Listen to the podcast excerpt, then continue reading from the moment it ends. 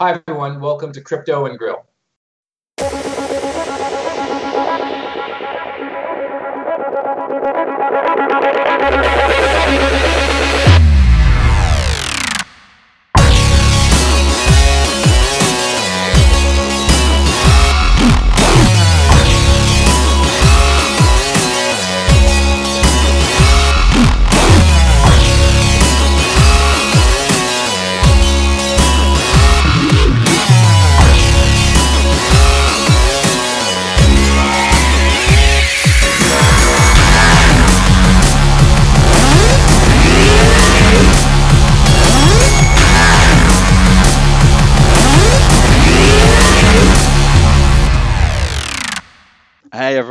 Crypto and grill. It's your favorite crypto warrior here, trained in all forms of digital combat and technological wizardry. It's Crypto Dantes, and I am here yet again with Stig of the Pump, who is broadcasting live from his mum's basement.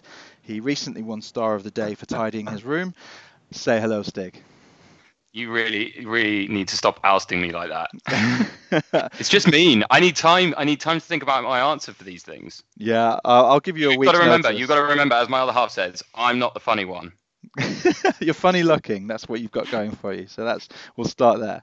Um, we have we have a fantastic guest again today, and uh, we're really excited to to have this uh, this chap on. Um, and I'm going to let uh, my co-host here, Stig, introduce him because uh, I think you guys met in Paris, if I'm not wrong. Uh, I'm not sure whether you went together um, on a on a jaunt that nobody else knows about, or whether you met each other there, and, and that's where the uh, the love affair started. Who knows? But uh, yeah, so so Stig, over to you. Uh, yeah, no, we uh we did meet in Paris. We didn't go together though. Uh, so we were at uh, we I think we mentioned that I was at the OECD blockchain event earlier on this year in Paris, which was really really interesting. It was interesting to get a different set of perspectives, very much from a policy perspective. And John, who I met very briefly there, uh, was part of a panel which was very much owned by one individual on the panel, which wasn't John. But um, John was there giving some uh, very, very interesting perspectives from sort of a Wall Street perspective on crypto. And I know you've done a lot of speaking across the globe at the moment about this, so it'd be it'd be really good to continue some of those. But um, our our podcast is very much focused towards people who are new to the space. So we're trying. It's more of an educational piece. So we may we may start digging into a bit of terminology and stuff just to make sure that we keep it fresh. Let's say hello, John. John D'Agostino. Hi, Here he is. Thanks. Thank you very much. And uh, let me just say, we, we did not go to Paris together yet. So yeah, nice. never- Put some more groundwork in, Stig. Oh, let's let's be open-minded. Uh, crypto. um, so, uh, yeah, guys, guys, thanks for having me. This this was great. Yeah, OECD uh, conference was um, was a wonderful invitation. Really fantastic opportunity. I met some I I met some really impressive people there. Uh, I think, as I mentioned to you, I, I define myself as a, a cynical enthusiast uh, around the the sector. Um, and so when you um, go there and you meet people who are genuinely trying to improve the world using uh, blockchain tech uh, and are um, uh, moving in that direction uh, really honestly and, uh, and, and passionately, it kind of reinvigorates your interest, uh, at least it reinvigorates my interest in, in the sector. Mm. And and so uh, give us a bit of a background about who you are and sort of where you've come from, because um it'd be interesting to see where how you've ended up kind of in the position that you are. So where you started out, where you went to university, what your early career Sure. looked like, just to give us a little bit of who John is. Sure. Um, so I was born in Brooklyn, New York.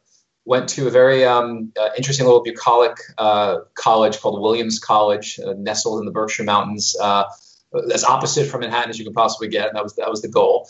Uh, while I was there, I spent a year abroad studying at Oxford, uh, Exeter College. Phenomenal time to be an American abroad at Oxford. So, so first of all, everyone loved Americans back then. That was it was it was really really fun. Uh, secondly, there was a movie called Oxford Blues that came out a few years before I got there about an American who rowed for Oxford. Now, I didn't row for Oxford, I rowed for Exeter. Um, but that was a great coincidence for me. I mean, that was it was like the number one movie. Um, Friends was really popular. I'm an Italian from Brooklyn, so I was Joey Tribbiani. It was an amazing time. I had tons of friends, had loads of laughs, um, became a complete Anglophile. Uh, came back to the U.S., uh, went to Harvard Business School, um, spent a little bit of time studying abroad. I'm sorry, I'm working abroad. I lived in London for a bit, lived in Dubai, lived in Moscow. Um, and then I started working. I, I got um, well, before business school, and then after business school, I got this very interesting, odd offer. You know, typically Harvard Business School graduates, you know, you, you, you study, you work, you go work for Goldman Sachs and try to make lots of money and become a, a parasite on the uh, on the global economy. Um, and uh, right when I graduated and I was about to take a job for a big investment bank, I met this really uh, fascinating individual who was chairman of the New York Mercantile Exchange. I had won a fellowship. Uh, I, my, my Harvard was paid for largely by this organization, um, and so I was thanking them uh, at, at their annual dinner.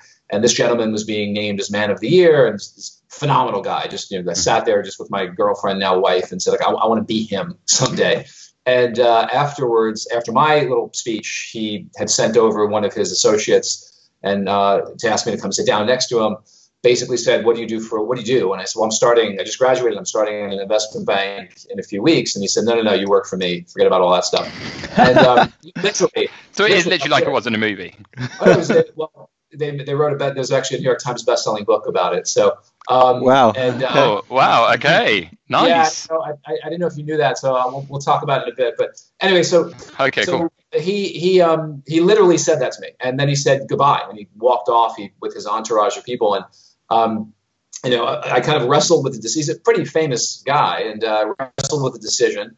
And uh, so what I did was uh, the morning he said to show up, I showed up at 6 a.m. and I left him. I left a note at uh, at the office, his office, and said I, I, showed up. Now you have to, you know, make me a real offer because I, I, didn't have any money and I need to go to work. And you know, this was this was like a interesting uh, interaction, but I, I, actually need an offer. So didn't hear anything for months. Thought I blew my blew my shot.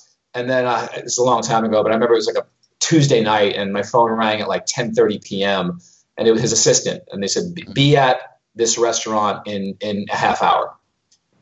And I it, it, was ridiculous. It was 11 p.m. I ran down to the restaurant. He's there with sort of luminaries of Wall Street, and he kind of laughed and said, you know, that was that was a cute trick with a note. Um, and we sat down, had a 15 minute conversation. How much do you make? You know, what do you do? What do you want to do? All right, I'll match your salary. You know, no no no guarantee bonus. We'll see what happens. You, you start in two weeks. And uh, I gave it a shot, and I went from being this um, you know, Harvard Business School graduates think that we're going to rule the world from from month one, and I was basically uh, getting his laundry. Um, but I was also getting his laundry. I was also working on these amazing deals he was structuring. Like, again, I don't want to get into uh, specific names, but these were kind of world class deals that I, I, had no business being a part of. I knew nothing graduating from HBS, uh, but just got to be around him and got to be around uh, this uh, uh, the, the NYMEX, New York Mercantile Exchange, which which is a really, you know, it's not the traditional way that, that business school uh, graduates learn about uh, business. They, they go work for an investment bank, they take a boot camp, whatever.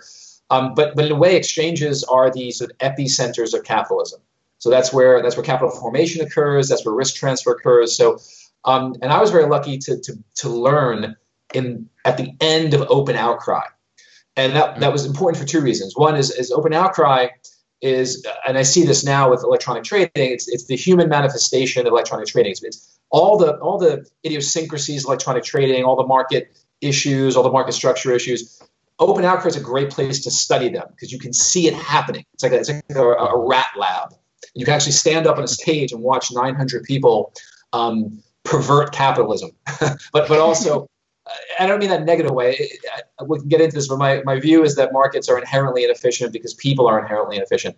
Um, they, they, were, they weren't bad people, but they were just self interested. So, but you can study it and you can watch it um, the way you would observe a scientific experiment. Uh, it's much harder with electronic trading uh, because you can obscure things more easily. Um, mm-hmm. But but so I watched that, and then the second reason is um, uh, I got to watch a massive transition a paradigm shift, which I think we're going through now again, um, from open outcry trading to electronic trading. Um, and now we're seeing that next. So I've, seen that happen. I've seen what happens when you uh, rush it prematurely. I've seen what happens when you stall it uh, uh, too long. Um, I, know, I understand the friction involved, and so now it's really interesting. I, I feel fortunate in, my, in one lifetime to see you know two big paradigm shifts happening in, uh, in, in, in capital markets. It's interesting you mentioned that because uh, we we spoke um, to Pomp a few episodes ago. Actually, uh, I don't know whether you know Anthony Pompliano, but uh, I've heard, I've heard the name yeah on Twitter. Yeah, he speaks quite a lot on uh, on Twitter, and his his view is that you know look, we're moving to a place in the world now where uh, we need to trust the machines more, and machines are already taking over because you know, humans are subject to emotion, bias, and greed, and you don't have that same uh, challenge with with machines and, and automated trading. You put a lot of, in, and you, you get a more until the code out. until the code's being written by itself. I think you do, quite frankly, and, mm-hmm. and, and empirical evidence. I point to the flash crashes. Yeah, uh, mm-hmm. flash crashes were largely caused by algo trading, uh, which mm-hmm. is automated trading, but written by human beings. So I, I, I, think he, I think from a futurist perspective, he's right. And eventually, when AI starts writing its own code, although I think we'll have a whole nother set of problems because you're going to have the synchronicity, synchronizing of, of, of mission and synchronizing of. Uh, yeah, if you if you if you take three three guys or three women with exactly the same background, same training, you know, same family situation, economic situation, and you and you put them in a market and watch them take risk, they generally start to take risk in the same way because they have the same background. Mm-hmm. Um, I don't know if code's going to be that much different. So I think it's going to be better. Don't get me wrong. We we should clearly move in that direction. Um, I don't buy into this utopian ideal um, that once we trust the machines everything will be fine because we've already you know, 65, 85 percent, close to 70 percent, sorry, of order of order activity in capital markets now is algorithmic trading, where humans are largely not involved, and it's bad, it's messed up. So, um, so I think he's right, but but like, like a lot of these predictions, I think he's right in hundred years. Um, I, I, I, think uh, people tend to dramatically underestimate the amount of time it gets um, to evolve, to truly evolve. But yeah. um, but mm. I've been wrong before. Okay, so we um, so there was a really good in, intro to who you are, and, and we, we got the um, the episode of Suits version of your life there, uh, which sounds very uh, very uh, set and made for TV. Um, where so so so picking up from that and into episode two, how do you get to where you are now, um, and what's your what's your current role, and I guess your day to day focus at DMS um, and DMS governance, sure. and what do they do? Um, be good to let the listeners know yeah. kind of how they fit into everything and, and what your role is there. So I, I always love I always love these questions about what, where I am because uh, it, it, makes you start feeling very self conscious about you know maybe. I, I always find this funny. Like, there's so many more important people than me, and so many better people than me that should be that should be you know, giving their life story. But but hey, so so my situation is that whatever moderate success I've managed to achieve in life is largely the result of just blind luck. Because uh, I was working at the NYMEX, doing really cool stuff. It was interesting, but kind of nothing that would take get anyone's attention. And then one day, um, Sheikh Mohammed's office uh, in Dubai calls and says, uh, we think you should open up an exchange in Dubai. We want to become the pricing center for commodities in the Middle East. And uh, the chairman was a smart enough man to think, you know, this is never going to fly in a million years here, but you know, this is a, a, prestigious invitation. So, I mean, literally, he looked out the door. I was the only one working at like 8:30 p.m. And he said, "All right, guess what, kid? You get to go to Dubai." Um, I, am truncating this for the purposes of your podcast, but fast forward three years later, um, I was able to uh, lead and structure the uh, deal that created the first Middle Eastern derivatives exchange. Um, that was turned into a New York Times best-selling book. Um, and then suddenly, because I'm the subject of a best-selling book, uh, I'm qualified to speak on almost anything. It's uh, it's amazing. Um, so I started getting invited, you know, and then just you know that that kind of it's like if you're lucky enough to be born into a into a rich family, you get to go to good schools, and then unless you're an idiot, you get around good opportunities and then you make something of it. So I got to be around interesting opportunities because I had this uh, two seconds of, of fame in the business world. And um, and then Reid Hoffman, the founder of LinkedIn, he wrote a book, and for some bizarre reason, he made me a small chapter in the book, even though I never met him. So then, like again, it, like it was really amazing. So everybody's like, "Oh, you must be brilliant." I'm like, "No, I'm actually not brilliant at all." um, I just managed to find myself in the right place on these interesting projects. So, so that led to a, a pretty interesting career on the buy side in the hedge fund world. Um, I was doing some cool. Every once in a while, I get to do some cool projects. So, when the Hong Kong Exchange was buying the London Metals Exchange, um, my name got tossed around, and suddenly my phone rang, and and they said, "Hey, we want you to fly out to Hong Kong for for two months and." Uh, help us with this transaction. So, you know, I had a pretty normal Wall Street career in the hedge fund space, and then it would be speckled with these kind of really cool opportunities um, because of this exposure. And um, and then that led to uh, uh, a really really bad situation where I worked for a for a fund that blew up catastrophically, um, awfully, uh, cover of the New York Times level type stuff. And uh, I was still fairly young. I was I was junior. Mm-hmm. Some, I was I wasn't one of the uh, principals, uh, the, uh, with the traders, but um, I was one of the few people who um, understood the portfolio, who stuck around, uh, who didn't just leave. So I got kind of left helping with that dissolution. Um, mm-hmm that was an amazing experience because like I, I lost everything. I, I, lost all my my investment. Um, you know, it was a, it was a horrible, catastrophic blow up. It wasn't. You know, fortunately for me, there wasn't any malfeasance. There wasn't anything. You know, it was just bad. It was just bad trading decisions. It just went the wrong way. But I, I, I went. That took almost a year because of the, the, highly complex nature of the portfolio. Um, during that time, you kind of figure out who is um, who respects you for your brand because your brand gets tarnished Mean, even if it's mm-hmm. not even if it's not criminal, it's being attached to failure tarnishes. This isn't Silicon Valley where failure is fetishized. This is Wall Street where failure is punished. So, um, you know, people like where you, know, you, you you failed. You were part of a massive failure. So so and then you find out sort of who respects you for your actual ability. So um, when that was over, when that process was over, um, I, I was fortunate enough that actually several of my investors who had lost you know, tremendous amounts of money um, were happy with how I handled that process. So they hired me, um, ironically, to look at their portfolios to see if there were other potential blowups. Who, who better to see if there's a potential blowup than someone in the in the, in the belly of the of the beast? Um, that led to a little kind of um, you know consulting business I ran. Um, that caught the attention of some very large uh, large um, uh, players uh, in the industry and then you know, boom, I'm right back kind of up there with a very big brand named uh, fund. Uh, fast forward a few years later, um, I'm getting a little bit antsy. I'm not sure what I'm going to do with my life. One of the board members who oversaw the fund that I was at that blew up reached out to me and basically said, "Look, you know, I thought you handled yourself very well. Mm-hmm. Um, we we we like people who have been through hard times, who have proven their character. Uh, we think there's an opportunity um, for uh, for you to build a practice where you provide um, active board membership. So uh, you become a board member um, uh, for asset management firms that is really actively involved, who understands the portfolio, who in- mm-hmm. integrates with management very well. Um, you know, there's two styles of governance. There, there's you know, true independent, sort of passive governance, and then there's um, uh, more active governance. And, and, both can work. Both it depends on the context. Um, uh, my style is, is much more active. So uh, I tend to join boards and provide compliance governance services to firms that want to see me as a partner. Mm-hmm. Um, it helps me do my job better. It helps me catch something if something's going wrong, and it's also to some degree self fulfilling. You, you you don't you don't put me on your board if you're trying to hide something, because mm-hmm. I'm going to find it. Um, I'm it's I'm the anti Theranos board, if you will. Okay. Um, so um, that's how I wound up. I wound up where I am because of colossal failure.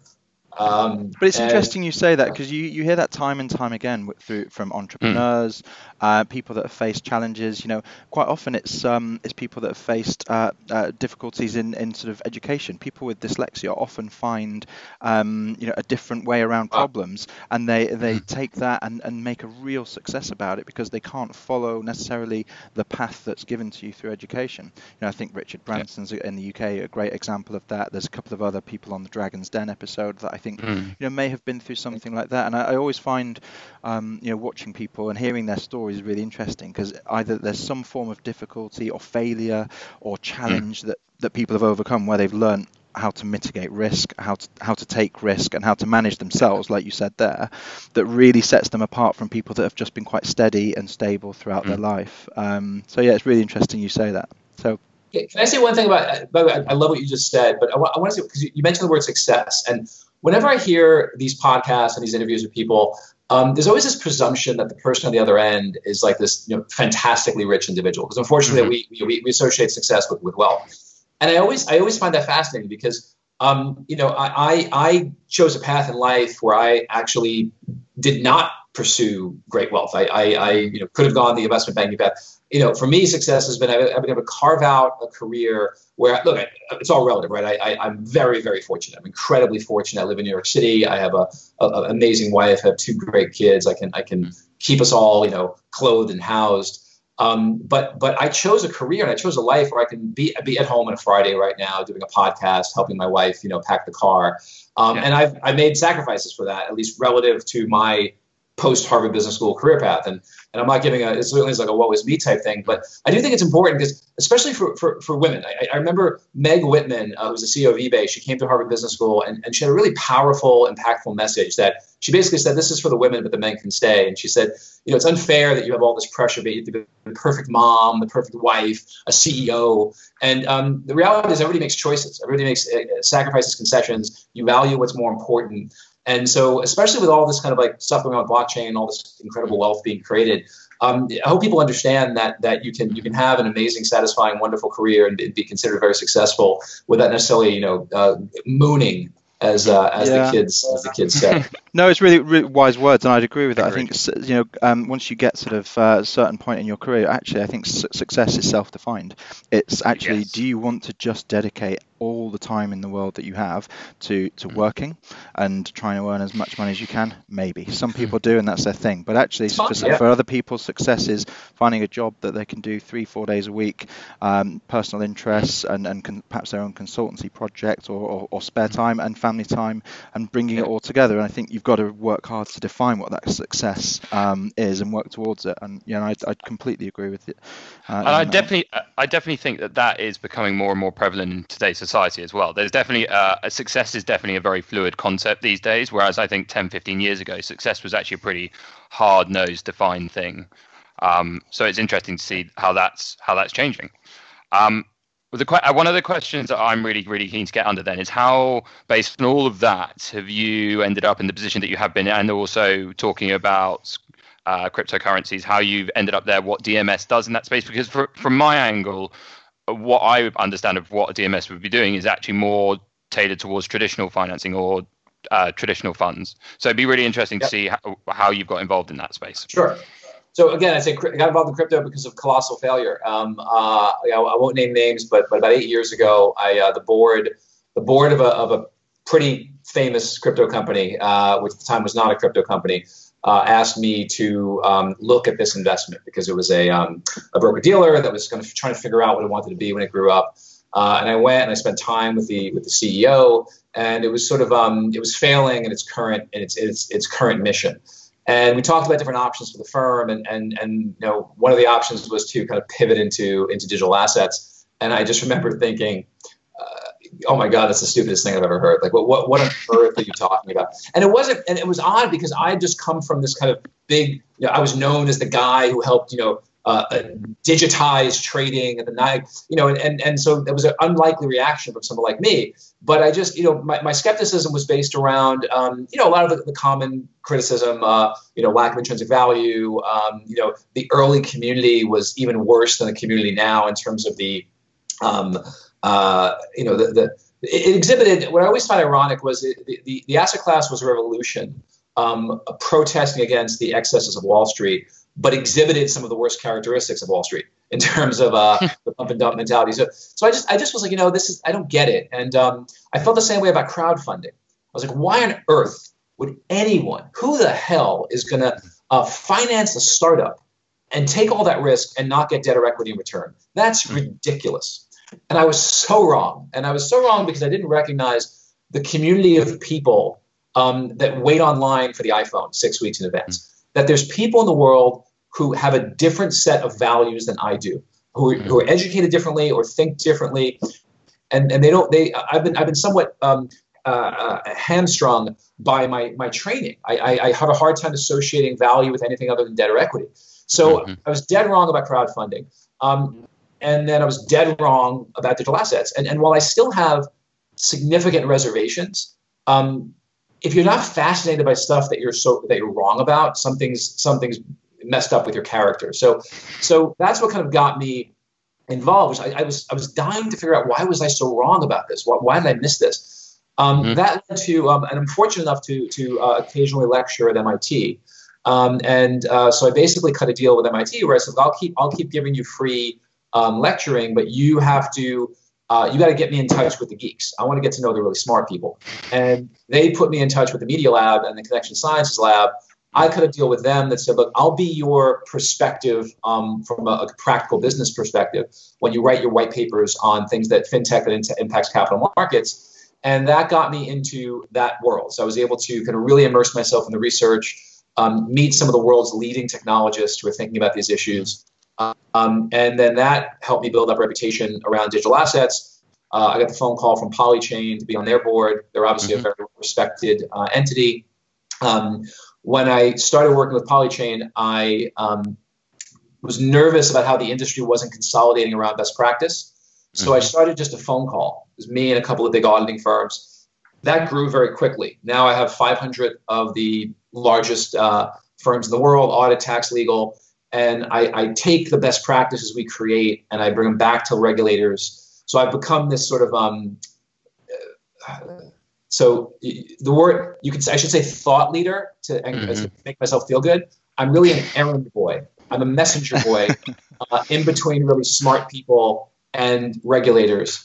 Um, and that's how I kind of carved out my my my place here. Um, it, it's it's you know I think I think the firms that hire me appreciate my cynical enthusiasm. They want they want that on the board because you can't have you can't have an environment of fanboys. Mm-hmm. That that breeds. Um, you know, we, we, we did this before. And, and ten years ago, we fetishized um, quantitative analytics and financial structuring.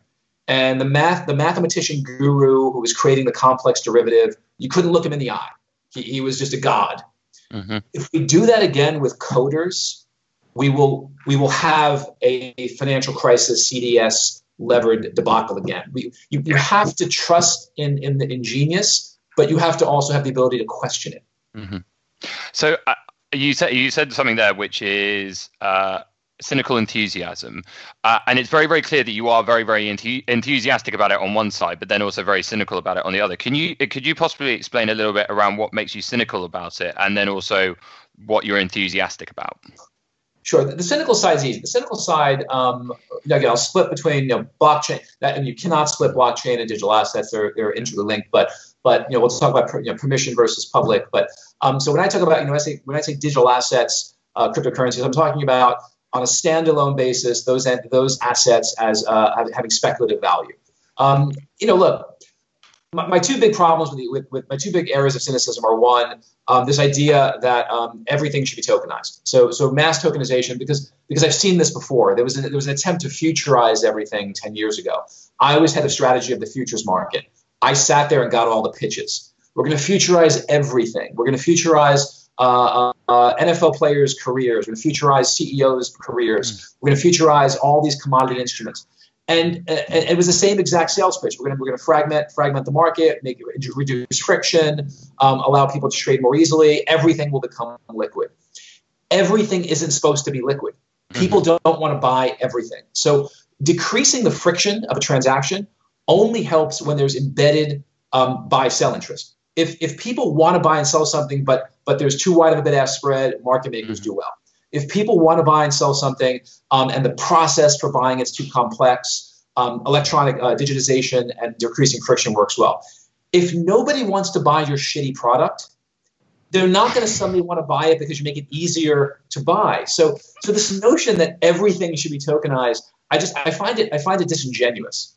Um, yep. So now certain things should be tokenized. I absolutely agree. I bought a co-op in New York City this year. Buying a co-op is is is like a proctological exam from an NBA basketball player. It's it's a horrifying experience. Um, so co-op, co-op New York City is a flat where you're not really buying the, the, the physical property. You're buying shares in a corporation. And it's, it's notable because the, uh, the, the board of directors of the co-op, who are the tenants, the, the landowners, uh, the shareholders, um, they, they make it really, really hard to buy this thing. You have to provide tons of financial information. It's no one outside of the U.S. could possibly imagine how bad it is. It's awful. But billions of dollars transact every year because people want to buy co-op. So, so if you make the co-op buying process a lot easier and quicker and more efficient, you will accelerate liquidity because there's embedded latent buy-sell interest. If, if you know my, my old pair of socks, it doesn't matter how frictionless I make the transaction, you don't want to buy them. So, so again, I find this very disingenuous. We should tokenize everything. Tokenize things that are already liquid. Tokenize the U.S. dollar. Mm. That, that's that's just moronic, and and and so and I, when when I'm faced with people who who suggest that, I think either they're trying to defraud people or um, they're they're they're so naive that it's um and they don't want to they don't want to understand kind of why there are challenges to that issue. So so the tokenizing everything uh, the thing makes me very uh, disingenuous. Um, I, am less I'm less cynical about intrinsic about um, Bitcoin as a store of value. Um, mm-hmm. And I've always said this from the beginning. I, I think I think it's um, uh, I, I, think there are better digital assets to be stores of value, but I also think that um, my daughter, who's five, will have a digital store of value when she's my age. So why not Bitcoin? There, there's, no, there's no reason it can't be Bitcoin. Um, uh, but um, uh, so, so I don't have a problem with it as a store of value. I have a big problem with people who think it's going to be a, a viable medium of exchange uh, anytime in the near future. And I just find that their arguments ignore. It's like it's like arguing with a with a climate change denier. Like it's just you know the, the facts are there, the evidence is there, the empirical evidence is there. Um, uh, I, I, I find most of their arguments very disingenuous. So so the tokenization of everything, which includes you know the vast majority of ICOs um, I'm very cynical about. Um, uh, less, increasingly less cynical of Bitcoin as a store of value um, uh, because it, it's earning its stripes. It's actually remarkably resilient. You have a, you have a, uh, a concentration problem with Chinese tail potential manipulation issues. But uh, but Wall Street Wall Street itself is being disingenuous if it doesn't acknowledge that a lot of the stuff that we trade has similar problems. Um, you know, there's a lot of instruments I helped create uh, derivative instruments at the NYMEX that are wackier than Bitcoin. So, yeah. um, so I don't have an issue with Bitcoin as a store of value, um, but I do have an issue with folks who believe. Again, it's you know it's it's, it's one thing to say we'll have autonomous driving um, at some mm-hmm. point. We will. There's no question. Um, it's yeah. another to say give my company a billion dollar valuation because it's coming in two years. Mm-hmm. That's disingenuous. So, yeah. so I just want to protect it. My, my job is to protect investors. Sure. Um, so where do you eventually. Sorry, go ahead. No, so so no, really interesting view. So where so do you good. think we we are then uh, at the moment then? Um, so in terms of you know, crypto is an emerging. My daughter's trying to break in. So. That's right. She's welcome. She's welcome. It's a shame. It's a shame this isn't on video because I can have one of those moments. Remember the guy who got became famous the, because the we've, yeah. Hey, look, that's so about to happen. By the way, the software um, records um, the video. We just don't release it. So. Uh, Where do you, so where do you think we are then today? Um, because there's there's some people that believe crypto is an emergent asset class. Um, there are people that think it's just going to go to zero, um, and there are people that think you know Bitcoin is is the future of everything, the future of money, the future store yeah. of value. So yeah. Um, you know it's, it's a really broad spectrum of where we are. I'm really interested yeah. to see what you think from an insider's point of view on Wall Street on how traditional um, institutions and, and, people like yourself actually view the asset class uh, or the crypto space as a whole and Bitcoin as, a, as something that might still be here in, in 10, 15, 20 years, um, and, uh, and how they're kind of thinking about it. So, so, so full disclosure, Nouriel Roubini is a good friend of mine. Uh, we mm-hmm. recently um, debated each other at Carnegie Hall, and it wasn't really good. I'm, I'm on a scale of zero to five, you know, zero being Nouriel, five being like a Brock Pierce type evangelist guy, you know, I'm, I'm about a two and a half to, you know, two and a half. And So, so, so this is where Nouriel, and I differ. Um, I am increasingly confident that cryptocurrencies um, will be here in, in five or 10 years. Um, and my confidence is not necessarily a stamp of approval. I, I, still would not advise my mother to invest in digital assets. Um, maybe uh, you know, with some Vegas money, put two percent into an index, uh, the the the, the, uh, the, Bloomberg index, just for just for as you Brits would say, shits and giggles. Um, but um, but as a uh, but as a serious. Uh, I, I, wouldn't advise the average retail person. I, I, I absolutely agree with the SEC that it's not ready for ETF and retail. Again, I find the argument that it is disingenuous. I feel the same way about derivatives and other complex instruments, we don't just launch it on complex stuff on retail day one, or, or we shouldn't, let's say. So, again, if this is supposed to be a revolution against the evils of Wall Street, don't replicate the biggest evils, which is to push complex, volatile things onto unsophisticated retail investors. That being said, um, it's kind of like Twitter. I don't understand why the hell it exists. I think it's the stupidest thing in the world, but it's become so embedded in our culture, it's hard to see it going away anytime soon. Um, digital assets are going to be here because certain permissioned blockchain companies will succeed. And so, by definition, there'll be digital assets around. Now, whether those will become good stores of value, I think it's unlikely. It's not going to be just one. It's not going to be just Bitcoin. It'll be an oligopoly. Um, and whether the whether it's the existing ones or new ones that haven't been created yet, I have no idea. But every day, I'm getting more convinced that this is hanging around. Now, I, I don't know yet if it's going to be a significant um, asset class. You know, it could stay marginalized like commodity derivatives or, or, there's lots of other asset classes. My other, my one frustration too with, with, with when you talk to people who are evangelists about blockchain, um, they make a lot of really good points. They talk about, you know, uh, oh, we, we thought we wouldn't be streaming video and then compression rates went down, and, and they're right. But they always point to tech that worked. Mm-hmm. There's a lot more tech that didn't work, right? They never talk about all the ideas that failed. So again, that's why I find it disingenuous. Right? We're we're betting on you know for quantum computing for blockchain. You have to grudgingly acknowledge it's not ready to scale yet. You're betting on not just normal technical innovation. You're betting on real kind of paradigm shifts. And those mm-hmm. certainly happen. There's no question they happen. Betting against innovation is a stupid, stupid thing.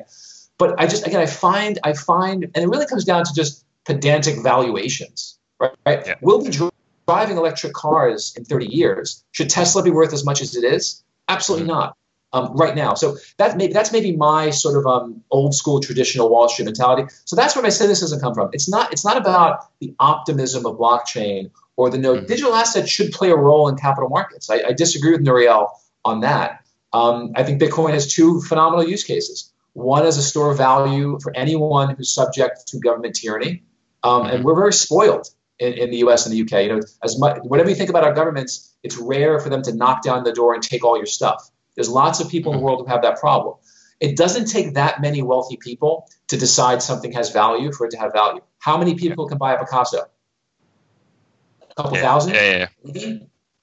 Uh, a hundred thousand dollar bottle of wine, a Stradivarius. So, so I think Nouriel's wrong on that. Um, but um, I think he's dead right on a lot of his other uh, criticism. So I'll, let me stop there.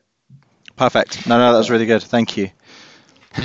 no, it's really it's really interesting. But the thing that the thing that I keep on coming back to is uh, over what period of time, and is there actually going to be a period of time? Because it's still it's still very much in it's still very a very much in its infancy, but also could completely go the opposite way, or just like not grow from here. We could end up in stagnation of an asset class, and this we've actually found the true value of that asset class at this point in time.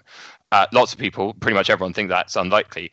It's then what happens to it as an asset class over time, and what that time period looks like. That I guess, well, is the million dollar question, or the million dollar Bitcoin.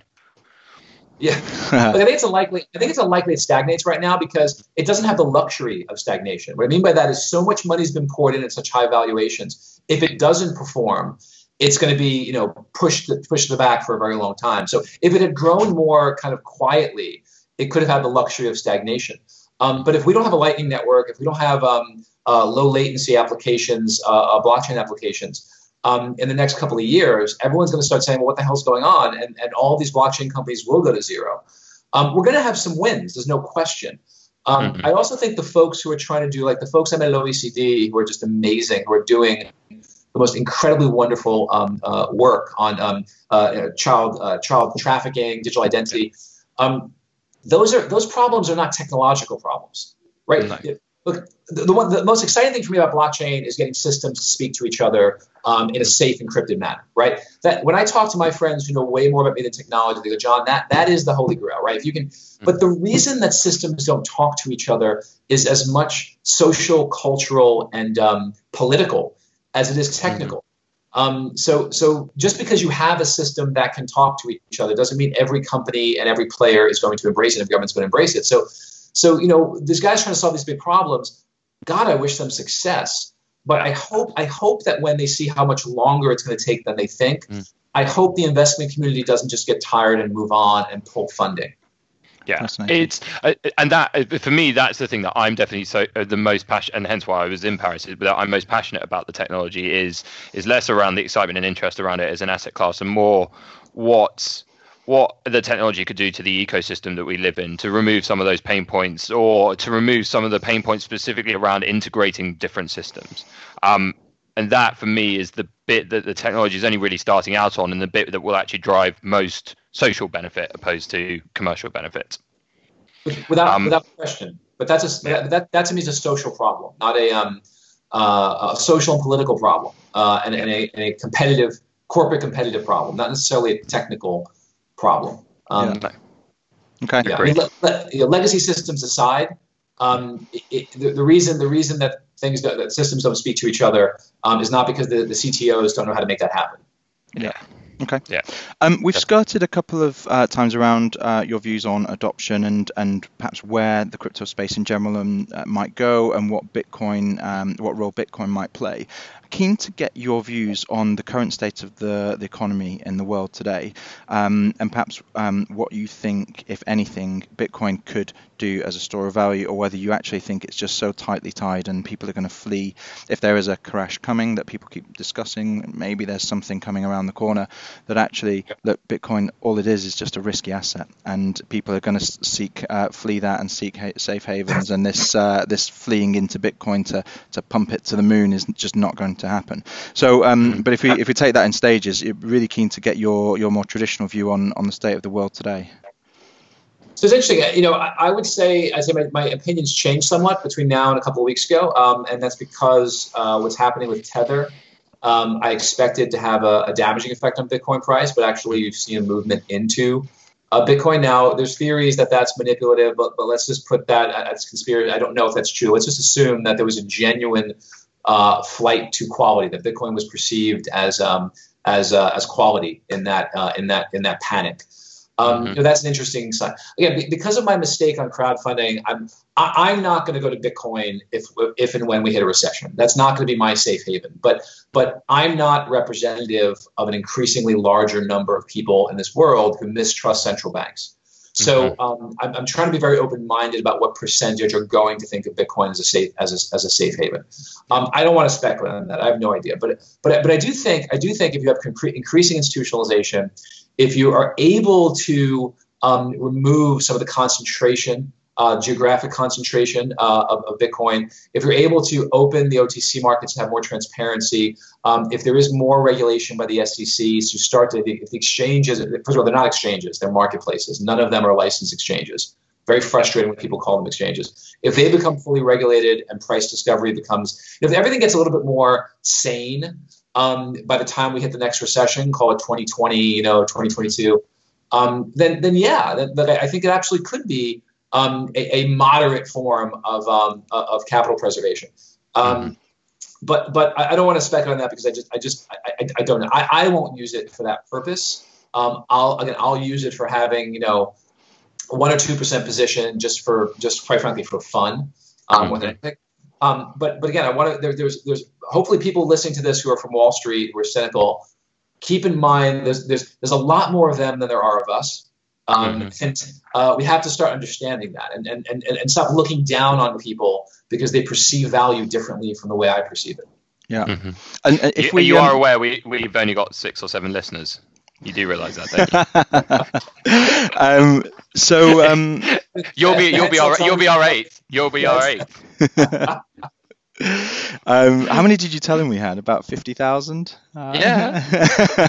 uh, no, joking. Honestly, I honestly don't don't don't care. I thought you were a nice guy, and uh, I think you're smart. So uh, this is very good. Yeah. But um, so just to dwell on that point uh, a little bit more, um, if we sort of take Bitcoin and crypto out mm. of the equation, um, yeah. Do you see anything? Uh, is there is there a storm on the horizon? Um, is there anything that perhaps happened as a result of 2008, 2009? And I'm in particular, I'm leading the the witness here, but I'm kind of thinking in, in my mind, I'm looking at all the money, the quantitative easing that was pumped into the economy to shore banks up, yeah. um, and effect the effect of sort of possibly devaluing the um, the currencies that we've got. Is it is that now starting to come back round? And and ten years on, are we are we possibly facing the um, uh, the challenges that that that short term fix has um, has led us to, or is it actually going to be fine? Yeah, no, we're going to have a recession again. Uh, that's mm. easy. It's a, that's a that's a cop out, frankly. Of course we are. Right? We're going to have a recession yeah. again. Um, look, I, am not an economist, um, uh, although you know the people I trust and the people I read are kind of galvanizing around a 2020, 2022. You know, there are big presumptions in that. That's a presumption that trade war with China continues, which um, it, it's very likely we're going to have the same uh, president in place that we, that we will in, uh, in, in three years. So it's likely that trade war will continue. Um, so I think you know I think um, we're not in the place yet where I think um, it's like predicting weather, right? You know, we're really good a week out. We're really really bad beyond that. Um, I think even the economists who are making these predictions will will, will appreciate that. Um, but we're starting to see the signs. Um, so I think you know betting betting that will last much longer than 2022. I think is increasingly becoming a fool's bet. So it's going to happen. Now I, I don't think it's going to be this um, uh, apocalyptic, um, you know, central bank destroying type recession. I think it'll be mm. uh, it'll be severe and it'll be it'll be severe in a different way. The last one was severe, um, and there's no way to predict what that means. But mm-hmm. um, it'll be hard and brutal and awful, um, and it'll incrementally validate things like digital assets and non-central bank linked currencies. Um, I think people who are hoping we're going to be hit, spearing each other with pitchforks in a Mad Max type scenario, and suddenly everybody will be using Bitcoin for everything. I always wonder about that theory. It's the same. The, the, the people who buy gold have the mm-hmm. same theory. The world's we're going to go into civil chaos, and I'll have my gold. and I'm always like, if you really believe that, shouldn't you be buying barbed wire and guns? Because if I have a gun and you have gold, I have your gold. So the people who yeah, believe yeah. Bitcoin's this post-apocalyptic uh, utopian currency, I'm like, so the servers will run. We'll have electricity. We'll have mobile phones in, in this in this like fantasy world. So um, yeah, but we didn't think uh, about that. So you know, you're taking the question yeah, in the wrong direction. we're gonna have a big recession. We're gonna have a big recession. It's gonna be ugly. It's gonna be ugly in ways we can't imagine. It's gonna marginally increase, um, you know, uh, uh, adherence and belief um, in a in a an irrational approach to crypto. Not not this sort of like um, you know, not this displacement of central banks, displacement of fiat currency, um, but, a, but a rational approach towards digital currency and non-centralized currency and stores of value as, as something that fits into the mosaic of a reasonable investment portfolio. So I think yes, I think every every um, if we if, if there isn't some cataclysmic event in digital assets that causes massive distrust and makes it all go away, or not go away, but kind of makes it go back to the dark the dark web type denizens. Um, mm-hmm. uh, I see no reason why it wouldn't it wouldn't be strengthened by the next recession, uh, which is why again I believe it's going to. I tell I tell Nouriel, you know, um, you got to start to understand cryptocurrency is like social media. Like everyone over 35 hates it, but it's not going anywhere. Like it, it's it's and and and I think like like social media. I know lots of millennials who are like getting off of social media. It'll mm-hmm. it'll normalize to its correct place within society. Um, and that sounds very patronizing because uh, there are people who believe it's going to take over society. I just I just don't believe that. It will find a place in society, a valuable functioning place. Um, it's and I don't think it's going to be as a displacement for the dollar, um, mm-hmm. but it's going to be here. It's going, it's going to play a role. So. Uh, yeah, it's been great having you on. So let's just sort of uh, to move us to uh, to a close then. Um, mm-hmm. it wouldn't be an episode of Crypto and Grill if we didn't ask you, John. Um, yeah. So I've got a thought experiment for you here. Everyone's around at your house, all of the crypto uh, Bitcoin maximalists, and uh, uh, everyone's everyone's come. You, are throwing a, you're throwing a garden party. what are you what are you putting on the grill for them? How are you going to take care of these uh, carnivores?